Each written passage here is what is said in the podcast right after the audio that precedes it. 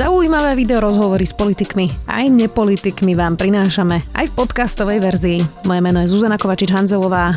Vítajte pri relácii Rozhovory ZKH v audioverzii. Je herečka, dizajnerka, podnikateľka, spisovateľka aj moderátorka. Otvorene hovorí o veľa tabuizovaných veciach, o materstve, ale napríklad aj o depresii či bulvári. Podľa časopisu Forbes je jedna z top influenceriek na Slovensku, píše svoju ďalšiu knihu Bude mama. Mamou je trojnásobnou už medzičasom a sedí v štúdiu Sme video. Kristína Tomová, vítaj. Ďakujem veľmi pekne. To je veľmi príjemné. Myslím, že som už taká spokojná sama so sebou. Môžem ísť. Akurát som sa chcela spýtať, či tam niečo chýbalo v tom úvode. Neviem, som sa tak zahambila, ako si to začala čítať, že som to ani úplne nepočúvala tak dôkladne. Ako sa to dá všetko stíhať? Herečka, dizajnerka, podnikateľka, spisovateľka, máma. Ako to všetko zvládaš? Je to diagnostikované ako hyperaktivita. Je to tak vážne, akože naozaj. Uh-huh. Som hyperaktívna a myslím si, že som veľmi naivná, preto si asi myslím, že sa všetko dá, tak to robím. Mm-hmm. tak by som to povedala. Nehľadaj za tým žiaden hlbší zmysel, ani dobrý biznis zámer alebo niečo také. Nie, to len tak, že ma to baví. Ty hovoríš, že tvoja cieľová skupina sú primárne matky, asi teraz prirodzene. No vzniklo to, no. Ja keď pozorujem tvoj Instagram, tak ty tam často reaguješ hlavne na taký ten typ matiek alebo ľudí, ktorí sú pomerne agresívni a takým akože celkom agresívnym spôsobom vnúcujú nejaké svoje ako keby pravdy druhým ľuďom. Za čo si ty dostala taký najhorší hejt na Instagrame? No, že som podporovala protesty za slušné Slovensko, že som podporovala... čo to bolo? Zuzanu Čaputovú, samozrejme, čo to bolo? Zuzanu Čaputovú, vtedy sa riešila tá téma, že chce, aby boli partnerstva rovnakých pohlaví ako než legálne, ako sa povie. Zlegalizované. To je strašné, nehodí sa mi slovo legálne k tomu, že si s niekým v partnerstve, ale dobre. Takže vtedy som o tomto hovorila a vtedy som dostala asi najväčšie hejty. Ale to mi takí všelijakí, akože aj náckovia písali a nácky. Mm-hmm. Ako vyslovene panie, teda, ktoré sa prikláňali k ideám politickej strany LSNS. Aj ti nejako ubudli followery, keď si niečo... Áno, veľa, hej. A veľa pribudlo. Uh-huh. A ja som rada, že ubudli, pretože to boli naozaj ženy s dieťaťom na fotke, hej, ktoré majú ako tú profilovku. Mi písali, že nech idem do plynu a nech mi skapú deti a takéto veci. Tak to, že som si tak povedala, že tak ty môžu ubudnúť, nie? Uh-huh. A v podstate vtedy som prišla aj na to, že sa dá blokovať na tom Instagrame. Takže som to začala robiť. No, to bolo asi najhoršie. No homosexuáli proste vadia najviac. A prečo myslíš, že tá politika alebo takéto politické témy najviac polarizujú? No, ja si myslím, že ľudia, ktorí takto píšu takéto veci, nemajú ako keby dostatok informácií a tým pádom ani nezapájajú nejaké kritické myslenie. Respektíve, ak niečo čítajú na internete, tak to nie sú prosto zdroje, ktoré by boli relevantné, ale sú to nejaké skôr konšpiračné weby a weby proste nejakých takýchto skupín náckovských a tak ďalej. Hej, čiže oni ako keby ani nemajú možnosť získať iný pohľad, lebo ho nenajdú. No, tak preto sa tieto pohľady snažím aspoň nejak akože dávať občas. Nehovorím, že zmením svet, ale tak sa mi to páči, že mám tú možnosť. Ty často kritizuješ aj bulvár. Však aj on začal. Veľa ľudí si myslí, že herci žijú v nejakej symbióze s bulvárom a niektorí asi aj žijú. A že to vlastne je ako keby súčasť toho biznisu, že si herečka, si známa, tak proste musíš rátať s tým, že o tebe píše bulvár. Daň za slavu sa to volá. Daň za slavu. Mm-hmm. Nemajú pravdu tí ľudia, keď toto hovoria? Vieš čo, ja neviem. No a tak asi majú v istom zmysle pravdu, ale ja nie som... Ja keď som doma, ja nie som herečka, ja som normálne ako nejaká Kristína, ktorá je doma, hej. Takže prečo by som mala robiť niečo alebo akceptovať niečo, čo mi je nepríjemné, respektíve to ešte podporovať tým, že budem dávať rozhovory bulváru a že im budem dávať fotky a tak ďalej. Mne už narobili také všelijaké zloby a tak ma stolkovali a neviem čo, že som si povedala, že sa to ja k životu naozaj nepotrebujem. Ale je pravda, že je to aj vďaka sociálnym sieťam, že to nepotrebujem, lebo keď sociálne siete neboli, tak musím povedať, že som bola vďačná za každý rozhovor, lebo mi to naozaj prinášalo prácu, ma to pripomínalo ľuďom. Ale tak to som bola aj taká, že mladá, že sa mi páčilo, že sa o mňa zaujímajú hoci, ako a bolo mi to jedno. A rada som sa tak predvádzala v tomto smere, že sa o mne píše, bolo mi to príjemné. Už mi je to nepríjemné. No a ty ich vlastne trochu troluješ. Napríklad si im napísala SMS-ku, že tvoje babetko sa volá Lukasko, Matiasko, Jessica a jeho miery sú 90, 60, 90. A teda Bulvár hovoril, že si porodila už niekoľkokrát, aj keď to nebola pravda vtedy. Čo už? Odkedy s nimi takto ty komunikuješ? Je to efektívne? Je, no, tak už sa mi neozývajú. Už sa mi neozývajú a v podstate vieš asi, ako funguje slovenský bulvár, že si stiahnu z Instagramu fotku, prekopírujú text a je napísaný článok. Ešte do toho stihnú niečo pripísať s hrubkami ideálne. Takže takto fungujú nie bez toho, aby som s nimi komunikovala, ale zase ja si viem tým pádom regulovať, čo dávam na tie sociálne siete a čo viem, že bude použité proti mne prípadne. Ale je na tom taká, akože je tam taký zadrhel, a to je ten, že oni nechápu humor evidentne a oni aj z humornej veci prosto spravia škandalózny článok, takže v tomto sú naozaj vnímakaní. To sa ti stalo, že keď si im napísala nejakú takúto ironickú správu, tak z toho vznikol článok? Na toto mi tá pani už ani neodpísala teda, lebo ona vlastne mi písala, že som porodila, že mi gratuluje a že jej mám poslať fotky babetka a to asi nejaká nová pani, ktorá ešte nevie, že ja som zlá. A táto mi neodpísala a prepáč, čo si sa pýtala, ja že som sa stratila. Či napísali z týchto tvojich vtipných SMS-iek? Áno, pardon. Z vtipných SMS-iek ani nie, pretože sa za to asi hambia, ale z vtipných postov píšu fakt čudné články. Uh-huh. Akože napríklad, akože dobre, ja rada provokujem, hej, ale tak myslím si, že v rámci humoru. A keď som sa napríklad odfotila v pôrodnici s takou vložkou, ktorá sa používa po pôrode, je to fakt takýto veľký kus vaty, vlastne je to naozaj veľmi neestetické a celé veľmi čudné.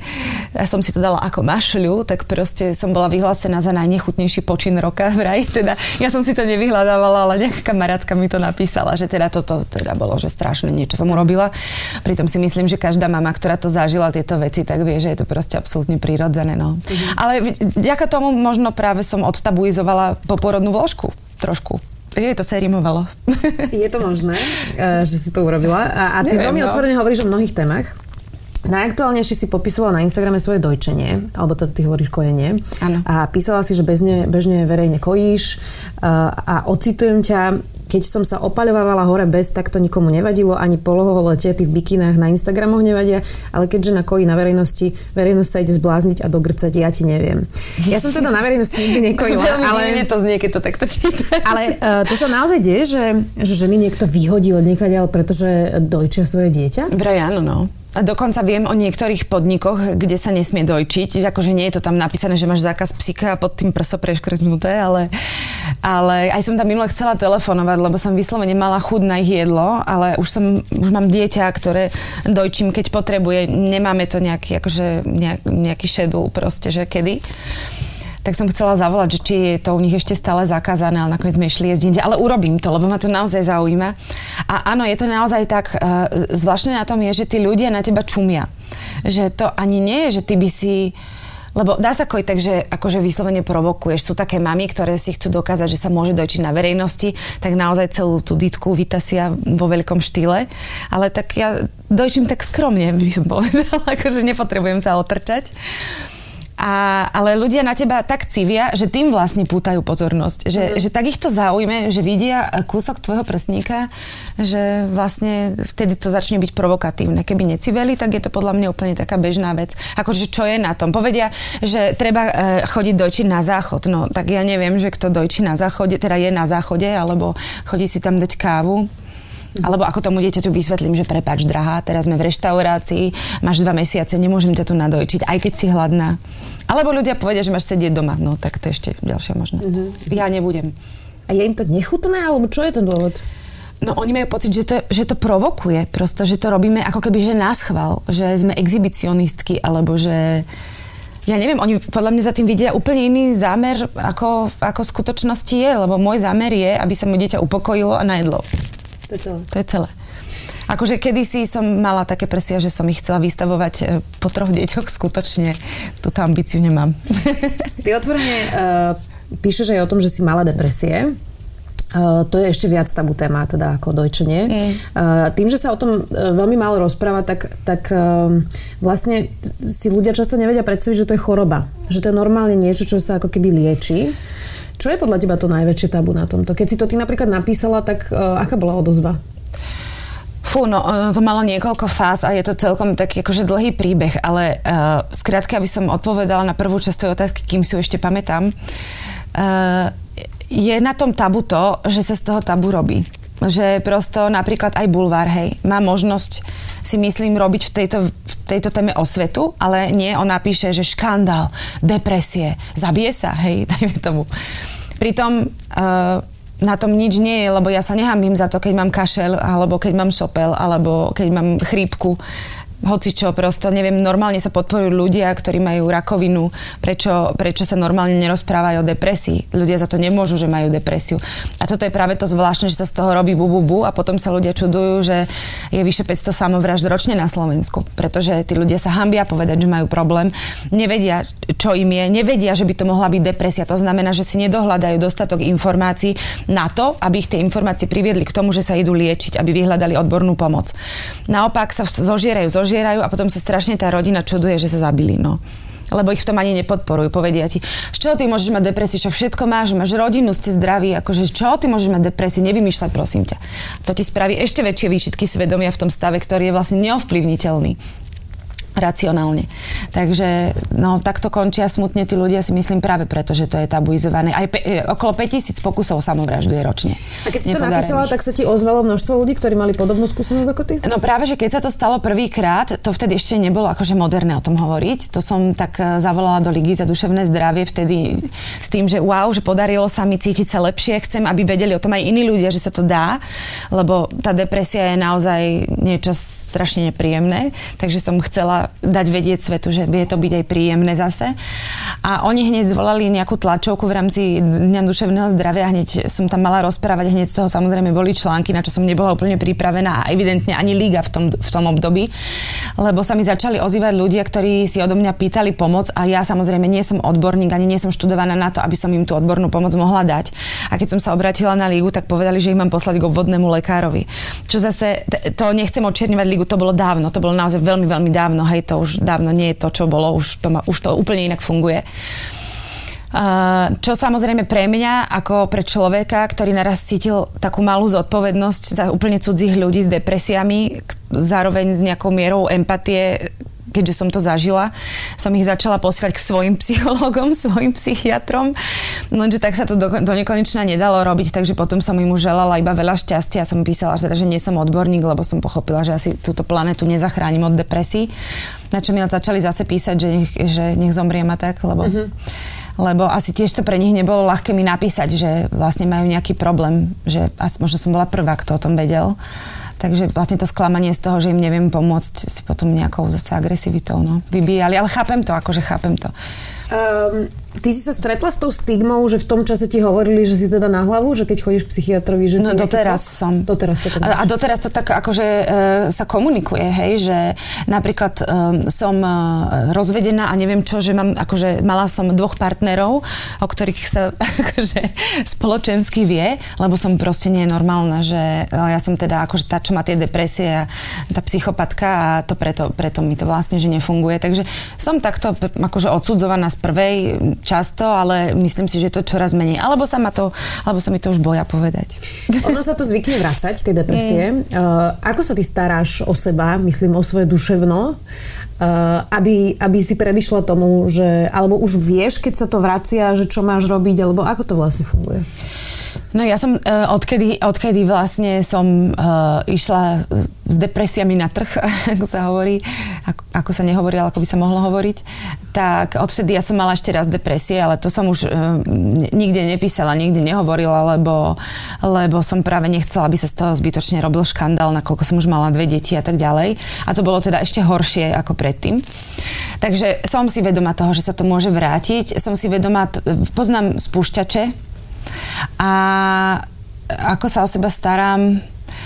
No, naučila som sa hovoriť nie a naučila som sa byť k sebe nežnejšia alebo taká opatrnejšia. Keď sa mi niečo nepáči, tak to poviem a odídem, čo som dovtedy akože si tak radšej že pretrpela. Blokujem ľudí, ktorí mi vypisujú kraviny napríklad. Nemyslím si, že by mi spustili depresiu, ale tiež to nie je príjemné. A viem, hlavne sa toho nebojím. A viem, že keby sa mi niečo také zase objavilo, aby som to spozorovala, že už je to trošku mimo toho, aby som to vedela ovplyvniť, tak viem, za kým mám zájsť a viem, že mám okolo seba ľudí, ktorí mi vedia pomôcť. Mhm. Takže tá istota toho, že už sa mi to dvakrát podarilo sa z toho dostať, je veľmi fajn. Nemyslím na to, že môžem to znova dostať, ale že už sa mi dvakrát podarilo z toho dostať. Keď nás teraz niekto pozerá, kto môže mať čiastočne alebo úplne takýto problém, aký je rozdiel medzi hlbokým smútkom a depresiou? No tak nie som odborník, hej, ale hlboký smútok, to je podľa mňa to, čo voláme depka. Že máš také zlé dni, aj teraz je tak sichravo, tak sa cítiš taká, neviem, no nechce sa ti nič, unavená si, je ti tak smutno. Alebo keď máš predmenštruačný syndrom napríklad. Akože, neviem teda, aký máš ty predmenštruačný syndrom a predpokladám, že to svojim divákom ani nebudeš hovoriť, ale predmenštruačný syndrom je proste depka častokrát a sú to veľmi zlé pocity a nabiehajú proste myšlienky, s ktorými človek úplne nie je komfortný a vlastne ich ani nevie odohnať, lebo také nepríjemno v tebe ostáva a nevieš s tým v tom momente nič urobiť. Takže to je hlboký smútok. Depresia je, keď to trvá dlho, keď je to už fakt neviem, a podľa mojej skúsenosti, že ležíš, plačeš, nevládzeš vstať, ono je to často sprevádzané nejakými fyzickými znakmi, že ja napríklad mne ako keby tak znehybnejú nohy, že som ako handrová bábika, že sa vlastne nedokážem vôbec hýbať. Mhm. A trvá to dlho. Nie je to vec, ktorá prejde, že ti zavolá kamarátka, alebo budeš šopovať a zabudneš na to. Na to nezabudneš. Proste to ide strašne dlho a ešte to má aj tendenciu sa asi zhoršovať. Ty si viackrát už hovorila aj o tom, že máš značku tričiek, pomerne známu, sú tam také vtipné nápisy a že ti kradnú nápady ľudia a začnú to vyrábať lacnejšie. Nie, vôbec, práve naopak. A že ti vlastne ukradnú normálne nápad, urobia to nejako lacnejšie a proste ponúkajú to na nejakých web stránkach. Hej. Ako sa dá ochraniť duševné vlastníctvo? Už si došla na nejaký kľúč efektívny?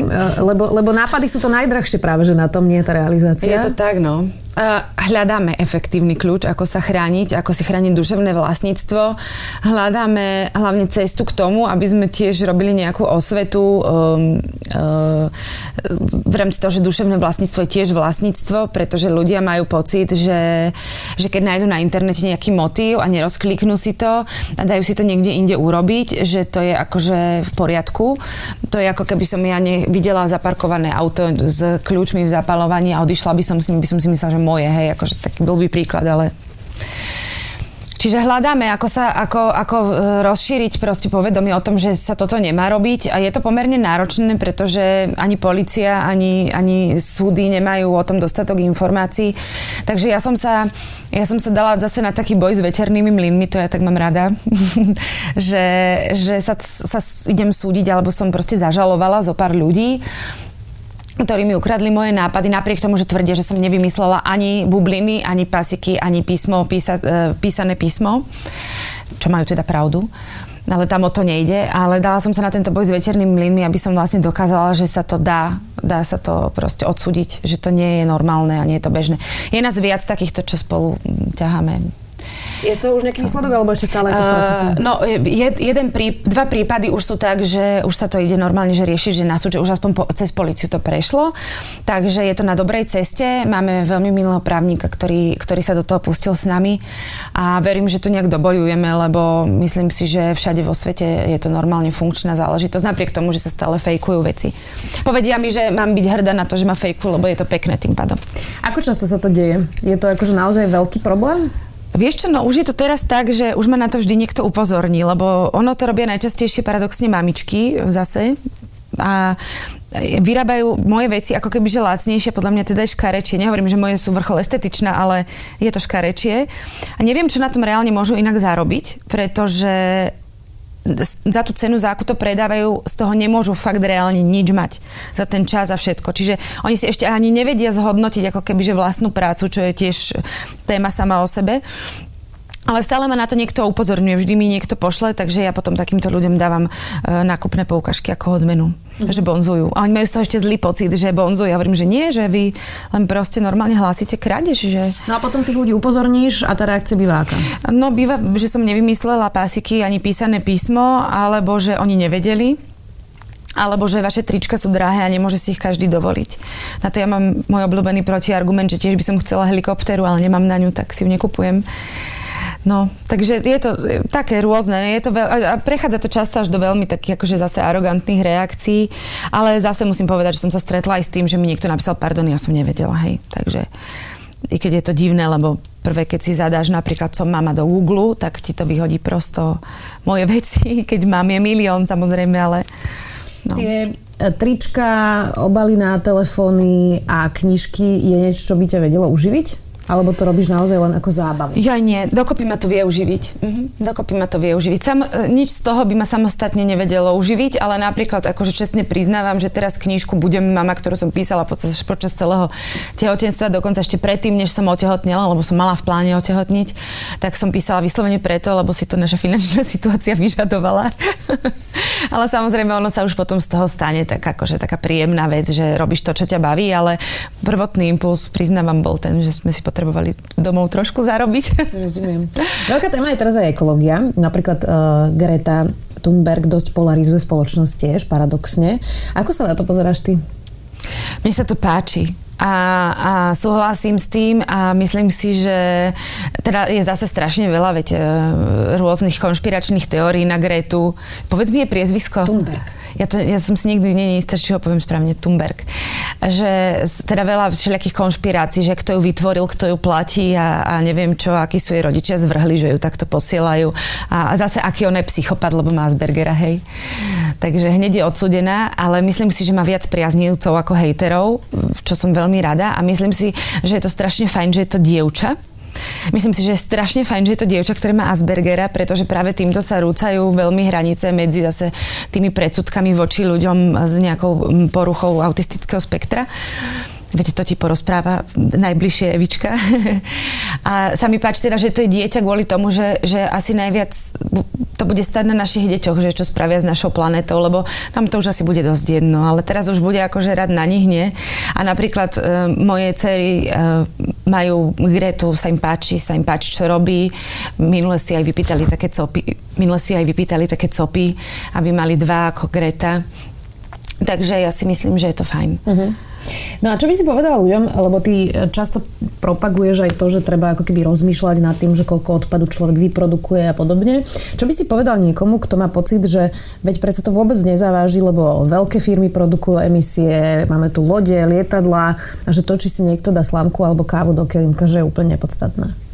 No veď toto je to, že to je asi na každého vedomí a svedomí, lebo ja nemôžem niekoho presvedčiť, že používať slamku je blbosť, lebo ja vlastne sama neviem úplne presne, že koľko slamiek ja to nemám naštudované, ja to len cítim, že to nie je správne a že pokiaľ to môžem redukovať, tak to budem robiť.